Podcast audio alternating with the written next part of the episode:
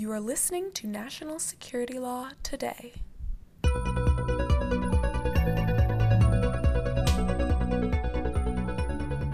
Welcome to National Security Law Today. We're your source for growth in the area of national security law during this nationwide pandemic, these protests, quarantines, and frankly, all the time. So I'm Elisa. We're glad you're here. And I'm Nicole. Quick disclaimer, because lawyers need and live by disclaimers. The lawyers on N S L T are always here in their individual capacity and not on behalf of any agency or company. All right, so today's podcast would have to be about election security, of course. Um, we've done a podcast on the mind of Vladimir Putin, his efforts to interfere, and a natural next step would be to follow up with election security.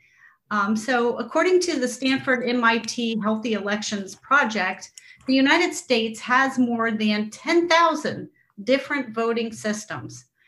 Uh, and the Constitution left voting to the states, and the state can states can delegate that down to virtually a municipal level. So what part of the federal government provides help and resources to states trying to be good stewards of a free and fair election system? Well, today our guest is Dan Sutherland. Dan is the chief counsel of the Cyber Infrastructure Security Agency, which is Um, the, the acronym is CISA, but don't confuse that with the Cyber Information Sharing Act. We're talking about the agency. Um, so if you don't know what it is or why it's critically important to elections and national security, this is your podcast. Dan, thanks for coming in today. We're really glad you're here. Thank you. All right, you are the explainer today. Why don't you just explain the role of the Cyber Information Security Agency to our listeners? Okay, great. Thank you for... Um... for letting us talk about um, CISA and then also about election security, where we're going. CISA is perhaps the country's newest government agency. That's a little bit misleading. Until twenty eighteen, we were an organization that was attached to the Secretary of Homeland Security's office.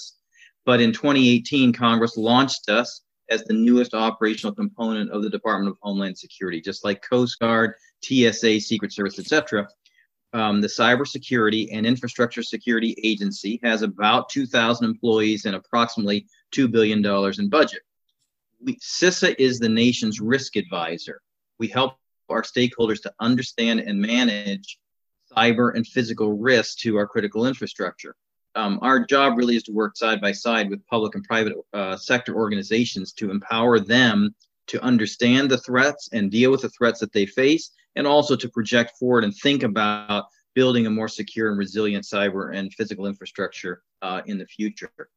Um, one of the things I'll point out is we benefit from one of the most um, robust privacy protection uh, structures in the government. Stewarding data is one of our cornerstones of our, of our agency, and we really invested in that. We engage in information sharing, analysis, assessments, incident response. Uh, we provide threats and warnings. We provide stakeholders with uh, sophisticated cybersecurity tools and capabilities. To make that come alive, to life a little bit, I'll just throw out a couple of numbers. We we operate a cyber threat intelligence feed that has um, shared over five million unique cyber threat indicators in the past three years. Uh, we generated over thirty thousand um, cyber hygiene reports in the past six months, vulnerability reports that we give to state and local governments and, and private sector companies. Uh, we've done in-depth assessments of over one hundred of the uh, federal government's most um, significant data assets after the O P M breach. We really focused on that. Uh, we deploy about three incident response teams a month to different places around uh, the country. Now, that's pre-COVID. Uh, we're doing less traveling than normal, but I just um, make the point that we have incident response teams. Um, we operate sensors at the perimeter of the .gov environment that allow us to see the net flow coming in and out of the uh, federal civilian uh, networks. Um, we also have sensors uh, around different state governments, which I'll expand on a little bit um, later. We have sensors in all fifty states. Uh, we have about twelve or so different countries that are that are contributing their uh, their data, and so we really operate a very robust um, information sharing environment um, there. I hope that gives just a sense, just in those Um, numbers give a little bit of a sense of what CISA is all about. So Dan, it may come as a surprise to people that um, other countries help us by providing information. I imagine these are things like um, information that would be needed to patch a network, for example. Hey, we found this malware. You ought to be aware of it. You can you can patch your network and the like. And it's encouraging to hear that we're getting help. Um, and it's it's also great that you have cyber incident response teams. I do wonder, and I want to ask you what they can respond to, because, you know, as I see it, there is, you know, sort of elections infrastructure, and then there are the databases and state um, agencies that hold private information about individuals that would inform the voting rolls. So when you say you have incident response teams, what kind of incident and what sort of systems would need to be implicated before you could deploy and help? Yeah, so incident response is just one of the things that we are uh, we're involved with, but we do incident response for federal agencies, for state and local agencies, and for um, certain private sector entities. If there is a particular circumstance where there's a private sector company, maybe it's a, a, a critical infrastructure organization, and we think that the uh, that the actor involved there might be nation state, um, that might be a place that we would deploy resources. Obviously, we can't, we have to make uh, judgments as to where we would send incident response teams. Um, and so that would be kind of one of the factors. But we we have um, hunt and incident response teams that are available to do that that type of work in um, in federal agencies, but also state and local agencies. We've done a, a lot, a tremendous amount of work um, with regard to state and local agencies um, in, in incident response. And when you say incident, just in case, you know, we will have some people that aren't really clear on what that might mean. Are we talking about a breach of a computer network or the like? Um, but yeah, I would use I would not use the term breach, but I would use the term a cybersecurity incident. Um, yeah, so when when there's a, a an incident of some sort, um, we might be asked to come in and look. Um, our teams are also hunt teams, which is a proactive look at a network. Um, our legal practice is um, caught up quite a bit in trying to negotiate the legal agreement to allow our teams to participate in either proactive hunts or incident response, and in negotiating those agreements and signing those agreements. Um, so I hope that's helpful in, in, in understanding what, what our agency does, but also what our lawyers do in the agency. I think so. All right. So, you know, we, we've noted here at the committee, we've noted, you know, there've been a number of reports that have come out sort of looking at election issues, from um, foreign malign efforts to like just how well states are managing their databases. And as I mentioned, I noticed um, that the organization, I guess Nate Persili and some of those fellows are ahead of it. Um, we got ten thousand or more different voting systems across the country. Um, so my question to you is, um, you know, at the end of that bipartisan staff report um, that a lot of us saw, it looked like some of the states didn't even know that their networks had been penetrated by foreign actors, maybe even state actors. It didn't mention whether or not they discovered apparent backdoors so that these systems could be reaccessed. But it also seemed like a lot of states didn't even download patches that were available.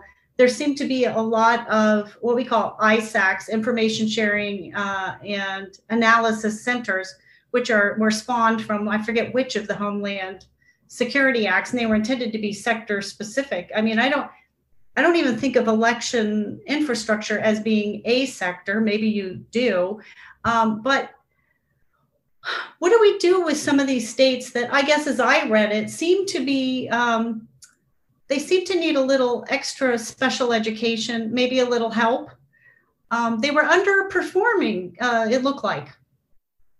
Well, let me um, outline what we've been doing in this area, and um, and I think it'll really help bring us all up to date as, as we are just a month or so from the election um, as well. What is the current kind of posture?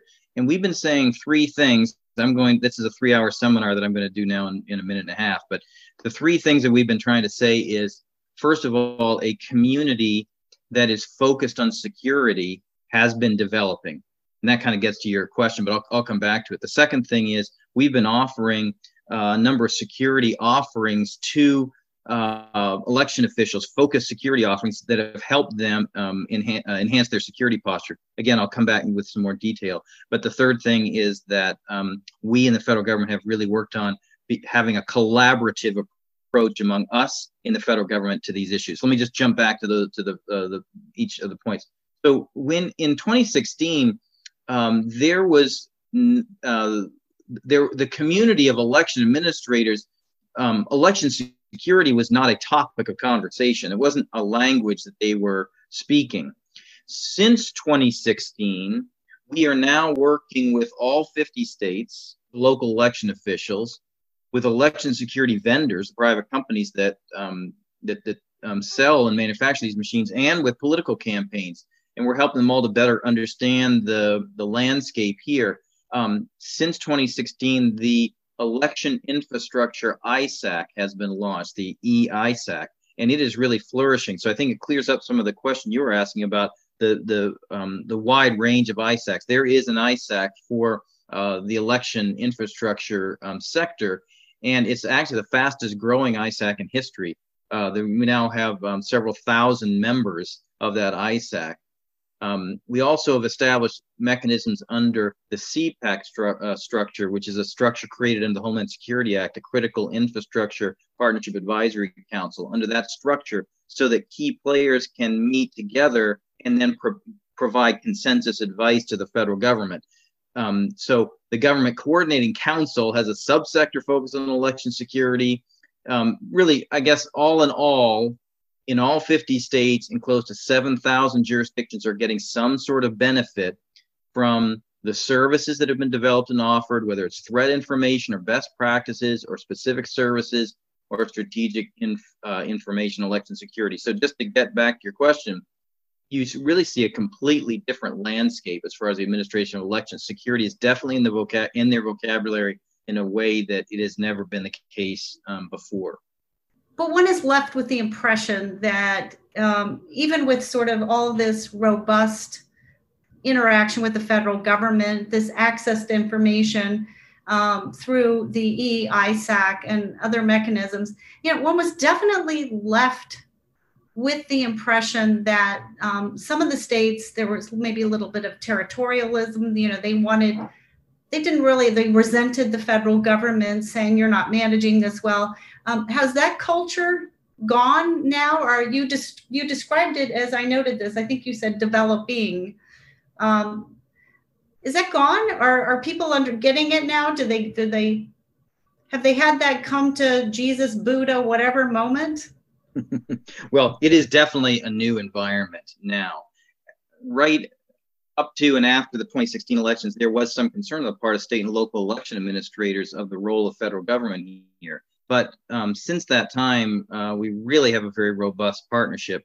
And when I say we, I mean us, um, F B I, uh, you know, Maine Justice, the Election Assistance Commission, the E A C, Um, and then organizations like the National Association of Secretaries of State, the National Association of, Secretary of um, State Election Directors, NASS and NASED. These are all the types of organizations, the E I S A C, that are that are working together. And it is a new, um, it is a new environment, um, you know, entirely in terms of cooperation and and um, and the type of uh, security um, interest that is being shown by election administrators. All right. Well, that's good. Uh, that's really encouraging to hear. But um, we're all still nervous. This is um, this has been a, a trauma, if you will, to the American people, I think. And let's let's project forward about one major question here: um, how real are the perceived threats to election systems themselves? Okay, well, let, let me jump back. You're, you're making me go too fast. I, I, I want to jump back and talk to you about some of the um, uh, security offerings that we have provided to uh, the elections officials. And, and I think that'll be a really good um, backdrop. Um, we do um, have done extensive trainings. Um, over three thousand election officials have completed our on, online training courses. That's just ours. There's private sector organizations doing training. There's others, but just ours, over three thousand election officials. We've done uh, had a huge initiative on ransomware. Uh, we've done a voter registration database ransomware initiative that we've really pushed out and spent a lot of time on. We've helped um, the state and local uh, election officials develop um, cyber incident detection and notification planning guidance. So if you have a uh, uh, an, an incident, you now have a game plan. Um, we've conducted hundreds of assessments. Um, we do vulnerability scanning, red team assessments, pen testing. We've got um, hundreds of them who are weekly receiving reporting from us on ways to improve their um, security. We've done a lot of exercises. We have a national exercise called Tabletop the Vote. We just had it um, this summer, and we had um, people from over thirty-seven states participate in this three-day seminar. Plus, we have um, created something called um, uh, Tabletop in a Box, which basically allows them to take the exercise and do it on their on their own uh, local le uh, levels. We've also done some really interesting things like um, product evaluation testing. We've engaged directly with vendors of elections machinery, giving them critical product evaluations and election-related software and devices. Um, we're doing endpoint security. We're putting uh, sensors um, in different parts of, of the state. So actually, we now have sensors in, just like we have the uh, sensors around the .gov environment, we have them in states, all fifty states. We have sensors so we can really um, track net flow, and that also allows the E I SAC, if we can make recommendations to them on signatures that they could deploy, they have the ability to do that type of thing. So actually, I guess um, just, you know, the, the bottom line, I, I did want to say to help like put this into context, because we have the sensor coverage of the election community, it gives us the best, it gives us, the federal government, the best visibility over any single sector throughout critical infrastructure community. We don't have that with other critical infrastructure communities that we do have here. So anyway, that's a broad sense of what of what the security offerings that we have provided and that the states and locals are, are taking advantage of. All right, and so, so you're actually doing pen testing of systems, which is really fascinating. For those of you who don't know, um, why don't you say what penetration testing is? Is it you're trying to hack into the system? Yeah, the um, our team that does penetration testing are the happiest group of people. You walk into their their space and they they smile all day long. They try to break into systems. Now, we as lawyers, is another part of our legal practice is to negotiate the agreement to allow our our guys in uh, those types of um, settings, uh, which is a fun area of law as well. But yeah, they try to find Uh, vulnerabilities um, that we can then report to the entity that we have identified these vulnerabilities. Um, it's pretty standard um, in uh, the private sector, and so it's a new thing that we're able to bring to state and local uh, elections officials, which are often um, you know smaller entities and and and don't have the resources for sophisticated some sophisticated. Um, Uh, security practices like, you know, a, a large corporation would, and we're able to provide that for them. All right. And you also talked about um, equipment, voting equipment. Is there more than one vendor of voting equipment now, Dan? Oh, yeah. There's all kinds of different um, vendors, and they're, and they're part of the uh, this um, information uh, sharing organization or structure, because they're an important player in, in the mix as well. I would imagine so. Um, all right, so let's, it's election night. Yeah. Everybody's sitting around with popcorn. At the same time, everybody is very, very worried about possible interference, hacking, meddling of some kind, not just with respect to the paper ballots, but of course, with respect to any infrastructure that might be digitally based. So what are you guys going to be doing to support that process and our free and fair elections? Okay, um, we are going to have a very robust operational posture on and around um, election night. We've actually um, kind of kicked off a lot of this already, um, but we will have twenty-four seven watch floor coverage. We're already doing that. We have teams um, around the clock who are, who are now in our operations uh, center working this. We'll do that there. Um, we will have um, the Uh, resources. Basically, we'll have folks available um, to enable an enhanced uh, analysis of potential activity. So if something comes in the door and it's ten o'clock at night, we've got um, key analysts who are available to do that, that type of work. Um, we will have in person and virtually a wide range of federal uh, officials, the relevant associations that I mentioned, the E I SAC, social media platforms, and others in, in the room. So we're going to have a chat room one that's a federal chat room. So it will, that will include F B I, um, D O D, um, N S A, the Postal Service, um, intelligence community agencies, and us and others. Um, so we'll be able to be communicating. We're going to have a uh, state, local, tribal, territorial chat room where F B I and CISA will be on a chat room with state and local election officials, and they're able to um, to just text uh, in this chat room questions, thoughts, uh, concerns, whatever, and, and both F B I and CISA are in that conversation with them.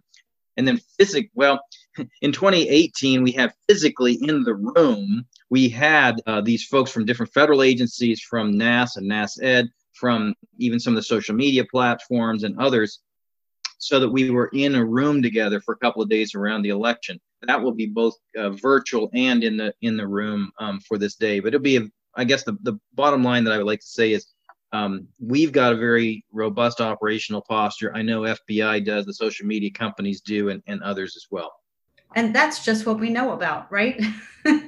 Okay, so um, look, I, I mean, part of this comes down to the fact that um, you can provide a lot of resources, but we can't really force states to practice good cyber hygiene or sensible infrastructure protection. Um, so how are we incentivizing them um, to run free and fair elections when many of the states present themselves, and it's probably true, as virtually broke? Um, and sometimes they seem unable or unwilling uh, to do the things that are necessary to protect the voting systems. Now, I know you mentioned that culture has changed. We're in a new time. People get it. Um, but how do we incentivize them? Well, our experience has been that state and local election officials are very committed to ensuring the security of the elections they administer. It is their profession. This is what this is what they do, and they want the the um, election to be administered in a fair way. They're very serious about it. They've really invested in this effort. Um, Congress has invested um, over a billion dollars in funding in the past uh, few years as well to to help. So it, it really is a new day from twenty sixteen. Although, interestingly, you mentioned that. I mean, one thing about the funding that was pointed out when the most recent um, effort to fund was sort of ended, and it was that a lot of the states hadn't even used the money. Maybe they didn't need it. I don't know. Um, but it did, it did raise questions in my mind about why you wouldn't do absolutely everything you could. But in any event, um, let's talk about people, because uh, we're a country of people, and people need also to protect themselves from being sucked in by influences on social media that originate from foreign countries or their proxies. Uh, and I think also we're going to need a, a culture in our average citizen, you know, so that they're trained not to click on things like malicious links. So what are your thoughts? Yeah, so um, we have done a great deal here, as I, I hope I've I, I've outlined. But the last piece, as you say, is educating voters. Right now, there's more information available to a voter than probably any time in our history. That's probably true in any um, part of our lives now. There's more information available. So we're really trying to make sure that voters know to ultimately go to trusted sources, to state and local election officials, to get information on how to vote, when to vote, where to vote. Don't, don't trust uh, something that's um, unusual or something that's come across your social media. The last measure of resilience is the voter. So um, our director has been, Director uh, Chris Krebs has been saying that everybody should be a three P voter. And the three Ps are a prepared voter, a participating voter, and a patient voter. And a prepared voter is make sure you know what your plan is for election day. Make sure you understand where you're supposed to vote, how you're supposed to vote, what the requirements are for voting. If you're, you know, voting absentee, or if you're going in for early voting, be prepared. The second is be a participating voter. You know, one of the issues, real issues with the election is that we need more people to come forward to serve as election workers if people feel comfortable and safe doing so. But anyway, be a participating voter. And the third is to be a patient voter. Um, the increase in absentee voting, no question, is going to take a little bit longer to count. And some states have rules where they can't even start processing valid votes even today. They have to wait until election day. If you have a place like Michigan, where you've historically had about four percent of absentee ballots, that went up to seventy-four percent for the primary. It's obviously going to take a little bit um, longer. So those are the three Ps. An illustrative initiative, I think, in this area, it's not the only, but it's an illustrative one, is the National Association of Secretaries of State, N A S S, introduced a, a uh, an initiative they call um, hashtag Trusted Info twenty twenty. And that's to try to direct people to their local election officials as the credible, verified sources of election information. So if somebody tells you that, you know, on Facebook or, or somewhere else that, that the polls are closing three hours early, go to your trusted source and find out whether that's true or not. If they, if somebody tells you the election's on Monday and not on Tuesday, we'll go to the trusted source. So that's the, the, the, the purpose of that initiative. We've done, try to do as much as we can in the um, disinformation context. We've just put out, just um, this week, we published a disinformation toolkit, which is a, a toolkit of information that is going to help uh, state and local election officials to be able to communicate with their stakeholders during the election process and really wrap their arms around that issue that you just raised, you know, in the question. So we're going to try to help them have a, have control over that situation rather than be um, reactive to it. And that's the purpose of this new disinformation toolkit.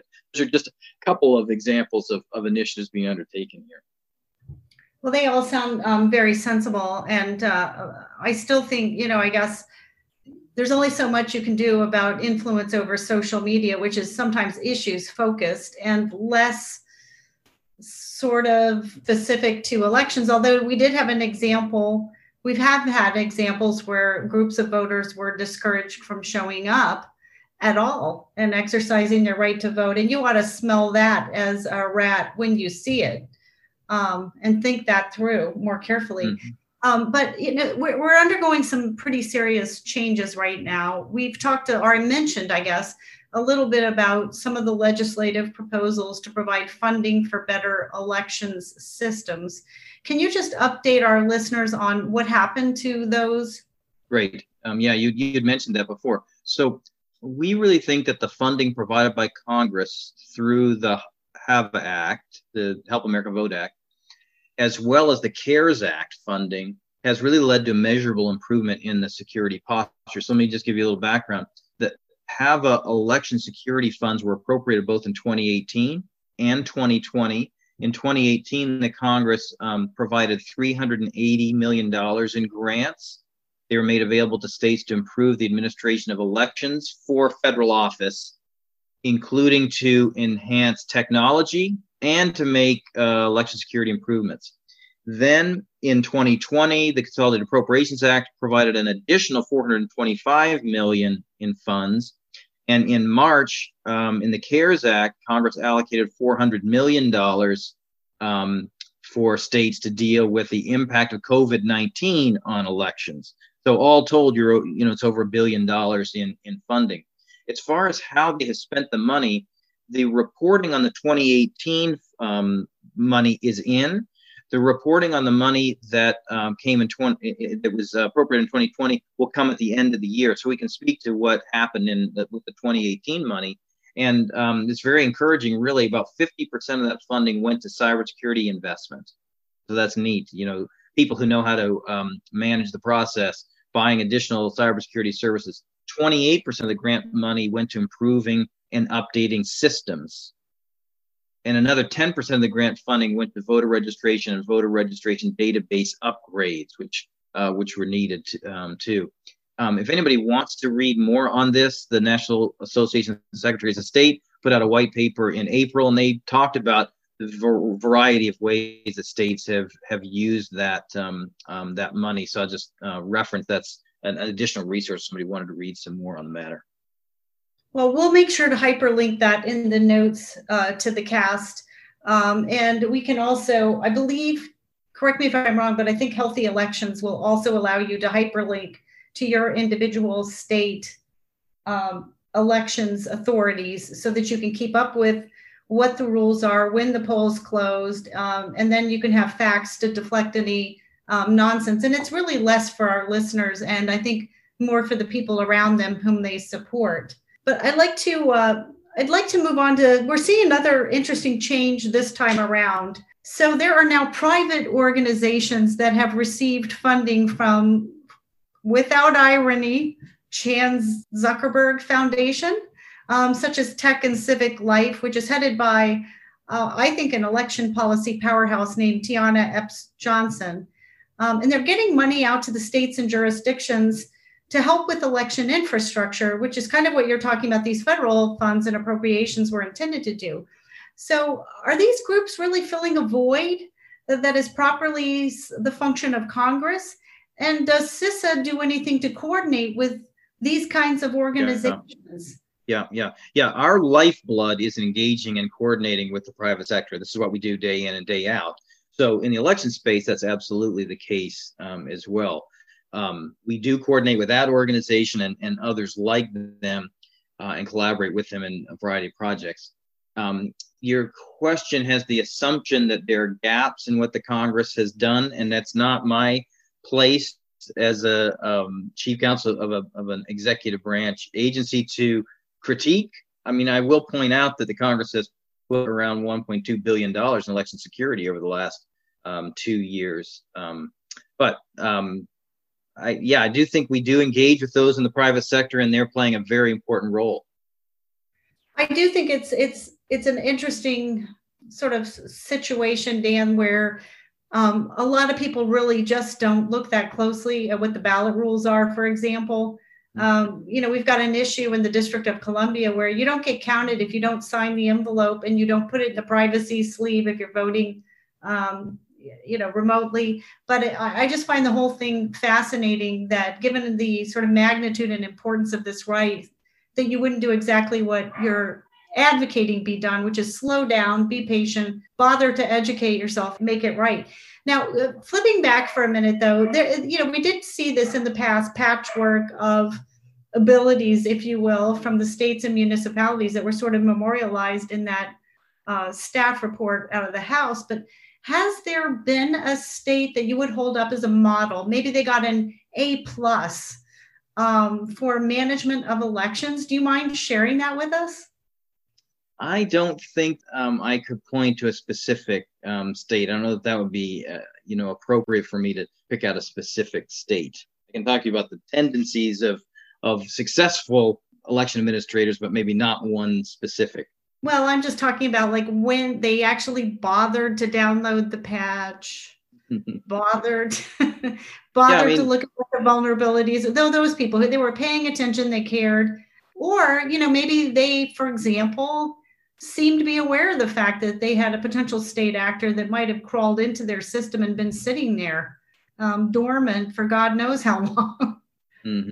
Well, I guess the point I was making earlier when in our discussion is that, um, you know, we have really had a very wide range of um, state and local election officials and administrators who participated in in this new environment of trying to enhance security. I, I mentioned in our, our most recent national tabletop, we had um, over two thousand people participate from thirty-seven different states. We've had over three thousand people take our training.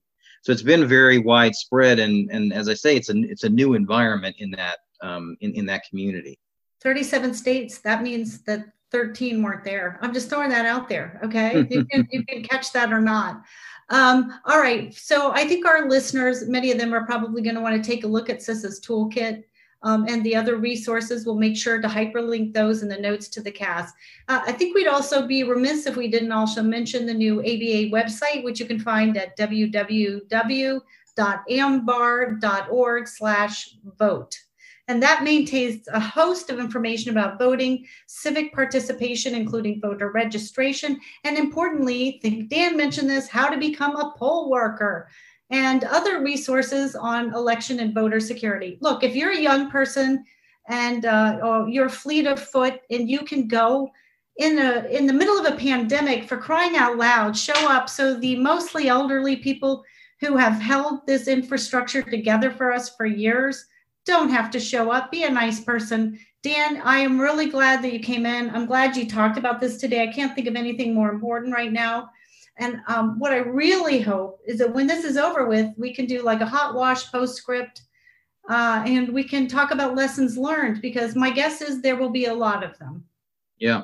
Can I mention two other resources for people who want to know more? First is um, uh, just today, video messages have been released on YouTube from the director of the F B I, from uh, General Nakasone, from Director Krebs, and from uh, William Avenina, who's the director of the uh, N C S C at, at O D N I, uh, the, the counterintelligence organization at, at O D N I. And each one of them, it's about ten minutes of, of video there that I think are really well worth listening to for people uh, concerned about or wanting to know a little bit of the landscape there. The second resource I will mention is um, our organization has been uh, doing a cyber summit. We're broadcasting it on um, YouTube. And the fourth and final session, which will be October the seventh, is three hours of programming just on defending our democracy. So if you want to um, go on YouTube, it'll be available there for as long as you'd like to see it. There's some really good content I think people are going to in- enjoy um, seeing and learning as they think about this issue. That's uh, that's terrific. And I'm really glad to hear that. We'd be happy to hyperlink those things. Um, and I do, I did notice that the Washington field office, for example, of the F B I uh, today released a bulletin cautioning, cautioning people against Russian interference and asking them, be smart, be more sophisticated than we have collectively been. So that is really great. And three hours of programming is, is really quite an undertaking. Dan, it's been fabulous having you uh, with us. We, we really look forward to having you back when this is all over. And I just want to thank our listeners for tuning in. Um, the Standing Committee on Law and National Security is going to continue to keep you informed on all sorts of fast-moving national security law developments. Um, we are pleased to partner tonight with the A B A Cybersecurity Legal Task Force uh, for this time to present this podcast. And uh, don't forget, for what it's worth, none of us are here uh, except as in our individual capacity. We're not here on behalf of any agency or firm. So please, everyone, be well, be safe, vote, volunteer. We're all in this together, even though we may have different views. It makes no difference. We're all Americans. Let's come together through education, knowledge, and growth. The views expressed on national security law today have not been approved by the House of Delegates or the Board of Governors of the American Bar Association, and accordingly should not be construed as representing A B A policy.